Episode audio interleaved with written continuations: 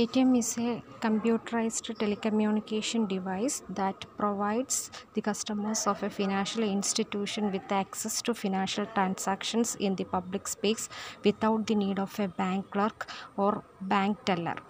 Automatic teller machine is a computerized banking terminal operated by the customer himself with the help of video displayed unit and a keyboard. ATM machines are established by almost all banks in India either in banking premises or in busy place to provide 24 hours banking facilities to their customers. All the ATM machines are linked to the computer server of the bank. The customer who wants to avail ATM facility is given a plastic card known as ATM card which bears the customer's name and a pin. The customer only knows the pin.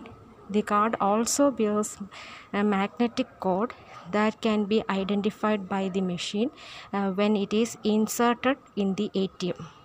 These codes, when read by the machine, identify the customer, and the customer is asked to enter his PIN. If the PIN number is entered correctly, the customer is allowed to withdraw money.